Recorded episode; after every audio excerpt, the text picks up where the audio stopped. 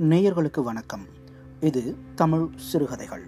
Podcasting வானொலியில் நாம் இன்று கேட்கவிருக்கும் சிறுகதை அச்சு வெள்ளம். எழுதியவர் ஐராவதம்.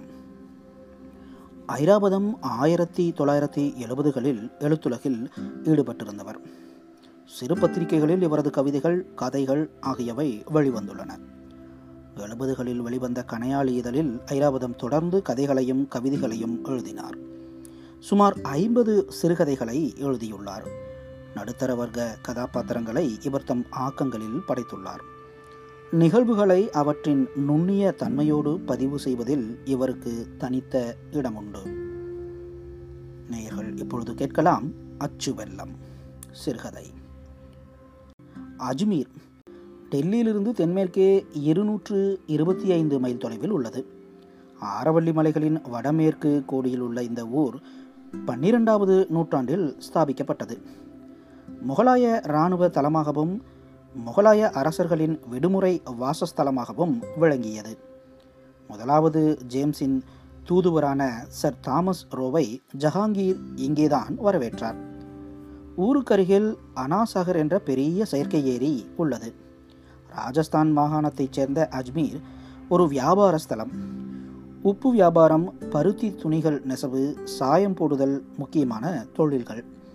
ரயில்வே தொழிற்சாலைகளும் உள்ளன. அகன்ற தெருக்கள் கல்விக்கூடங்கள் இவற்றிற்கு பெயர் போனது. ஆயிரத்து தொள்ளாயிரத்து அறுபத்தி ஓராம் வருடத்திய ஜனத்தொகை இரண்டு லட்சத்து முப்பதனாயிரம் ஆண்கள் கல்லூரியில் இந்த பூவராகவன் இங்கிலீஷ் லெக்சரராக பணியாற்றி வந்தார். லெக்சரர் உத்தியோகம்தான். எனினும் உள்ளூர் தமிழர்கள் அவரை ப்ரொஃபஸர் என்றே அழைத்தார்கள். பூவராகன் வாரத்தில் நான்கு நாட்கள் மாலை வேலைகளில் தமிழ் வகுப்பு நடத்தி வந்தார். மொத்தம் பத்து பேர் படிக்க வந்தார்கள். அவர்களில் நான்கு பெண்கள் பூவராகவன் மனைவி பூமா உள்பட. மற்ற பெண்களின் கற்பின் நிமித்தமும் ப்ரொஃபஸரின் தமிழ் பண்பாடு நிமித்தமும் பூமா நாள் தவறாமல் அவர் நடத்துகிற வகுப்புகளுக்கு வந்து கொண்டிருந்தாள். இவர்தான் எஃப்எம் ஹுசைன். ரொம்ப நல்ல ஓவியர். என் பழைய நண்பரும் கூட என்று நிஜமான ப்ரொஃபஸர் ரூப்சந்த் கண்ணா மாலை நான்கு மணிக்கு பூவராகன் வீட்டுக்கு கிளம்பி கொண்டிருந்த போது அறிமுகப்படுத்தினார். இல்லஸ்ட்ரேட் வீக்லியில் பார்த்துருக்கேன் என்றார் பூவராகன். ஒரு டாக்குமெண்ட்ரி எடுப்பதற்காக அஜ்மீர் வந்திருக்கார்.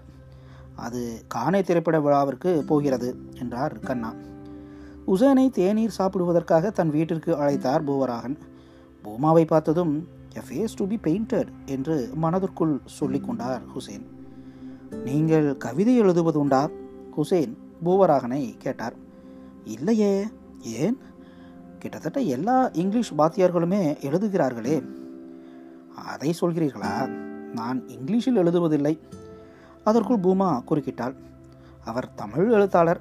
நிறைய சிறுகதைகளும் ஒரு நாவலும் எழுதியிருக்கிறார். நாவல் பெயர் என்ன? அச்சு வெள்ளம். அப்படியென்றால் பூமா ப்ரொஃபஸரை பார்த்தாள். A block of molasses oh it is a symbolic S of human existence Hussain தன் டைரியில் குறித்து கொண்டார். தன் அறைக்கு திரும்பியதும் Pooma a face to be painter என்றும் மறக்காமல் குறித்து கொண்டார். கானே விழாவில் டாக்குமெண்ட்ரி பிரிவில் ஹுசைனுக்கு வெள்ளிப்பதக்கம் கிடைத்தது. இரவு ஒன்பது மணிக்கு மேல் அவர் இடத்தை தேடி கண்டுபிடித்து பாரிஸ் நிருபர் ஒருவர் பேட்டிக்கான வந்தார். அப்பொழுது பாரிஸில் இலக்கிய விமர்சகர்கள் நீல நீளமாய் கொட்டாவி விட்டு கொண்டு இருந்தார்கள். பேட்டி முடிகிற தருவாயில் நிருபர் கேட்டார் இந்திய இலக்கியம் பற்றி ஏதாவது? கவிதை நாவல் பற்றி? உசேன் நிறையவே champagne சாப்பிட்டிருந்தார். Professor Poovaraghan a novel by name அச்சு வெள்ளம். It is symbolic you know of human existence. எந்த மொழி? நிருபருக்கு இந்தியா பற்றி கொஞ்சம் தெரியும். தமிழ். அந்த வார கடைசியில் உசைன்பேட்டை வெளியிட்ட பத்திரிகை வேறொரு பக்கத்தில் சிறிய விளம்பரம் ஒன்றும் வெளியிட்டது. தமிழ் மொழி தெரிந்த ஐரோப்பியர் ஒருவர் தேவை நாவல் மொழிபெயர்ப்புக்கு. மிலான் நகரத்திலிருந்து டேனியல் காஸ்டில்லோ விளம்பரத்திற்கு பதில் போட்டிருந்தான். தான் கத்தோலிக்க பாதிரி ஒருவரிடமிருந்து ஆறு வருட காலம் தமிழ் கற்றுக்கொண்டதாகவும் தனக்கு நாவல் பிரதி அனுப்பி வைக்கும்படியாகவும் எழுதியிருந்தான். பாரிஸ் பத்திரிகை ஆசிரியர் டெல்லி பிரெஞ்சு தூதருக்கு கடிதம் எழுதினார். டெல்லியில் தான் சந்திக்க நேர்கிற அரசாங்க உத்தியோகஸ்தர்களில் தமிழர்களை எல்லாம் விசாரித்தார் தூதர். அவர்களோ தாங்கள் இங்கிலீஷ் அமெரிக்கன் பிரெஞ்சு நாவல்களைத்தான் படிப்பதாகவும் தங்கள் வீடுகளில் வேண்டுமானால் விசாரித்து சொல்வதாகவும் பதிலளித்தார்கள். அர்ஜென்டினா கவிஞர் ஒருவருக்கு அந்த தேசத்து தூதரகம் அளித்த வரவேற்பு விருந்துக்கு பிரெஞ்சு தூதர் இந்த நினைவுகளை எல்லாம் மறந்துதான் போனார். ஆனால் அங்கே இவர்தான் சிதம்பரம் சஞ்சயன் தமிழில் சிறந்த விமர்சகர் என்று யாரோ அறிமுகப்படுத்தினார்கள். தூதருக்கு சின்ன சபலம். விமர்சகர் என்றதும் அவரிடத்தில் நேரடியாக அந்த புஸ்தகம் பற்றி கேட்காமல் அவர் வாயிலிருந்தே அதை பற்றி அபிப்பிராயத்தை வரவழைக்க வேண்டும் என்பதுதான் அது. மேலும் அந்த சமயத்தில் ஆசிரியர் பெயரோ புஸ்தகத்தின் பெயரோ அவர் நினைவிலும் இல்லை. கோட் பாக்கெட்டில் இருந்த டைரியிலும் இல்லை. தமிழில் நல்ல நாவலாசிரியர் யார்? சஞ்சயன் பிரெஞ்சிலேயே பதில் சொன்னார். தமிழில் அப்படியெல்லாம் கேட்காதீர்கள். எழுத்தாளர்கள் என்று கேளுங்கள். மொத்தம் நாலு பேர்தான். நான் ஒருத்தன். விருத்தாச்சலம் விதுரன். இவன் முப்பத்தி ரெண்டு வயதிலேயே செத்து போய்விட்டான். பதினாறு சிறுகதைகள் தான் மொத்தமாய் எழுதினான். அதில் ரெண்டு கதைகள் தேரும். அப்புறம் பித்தாபுரம் பீஷ்மன்.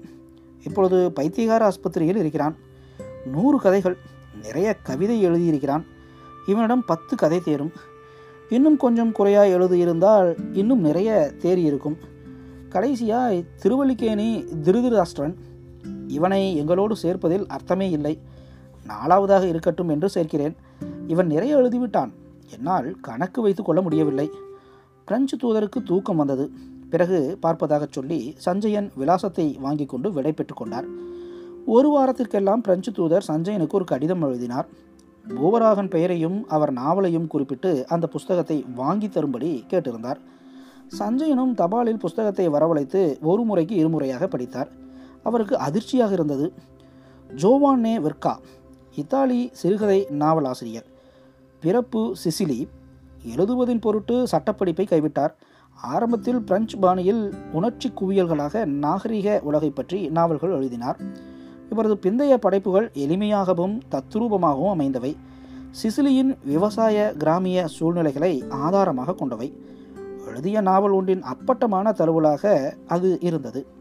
கதைக்கொரு மாத்திரமில்லாமல் நிகழ்ச்சிகளும் அதே வரிசையிலேயே அமைக்கப்பட்டிருந்தன. ப்ரொஃபசர் பூவராகனுக்கு சஞ்சயன் விரிவாகவே கடிதம் எழுதினார். தான் ஆரம்ப நாட்களில் கல்கத்தா இம்பீரியல் லைப்ரரியில் விர்காவின் நாவலை படித்ததாகவும் பூவராகனுக்கு அதை படிக்கிற வாய்ப்பு எப்படி ஏற்பட்டது என்பதை தான் தெரிந்து கொள்ள விரும்புவதாகவும் எழுதினார். பூவராகனின் பதில் நேர்மையாகவே இருந்தது. என் பெரியப்பா ஆடுதுறை எஸ். கோபாலையங்கார் நிறையவே நாவல்கள் படிப்பவர்.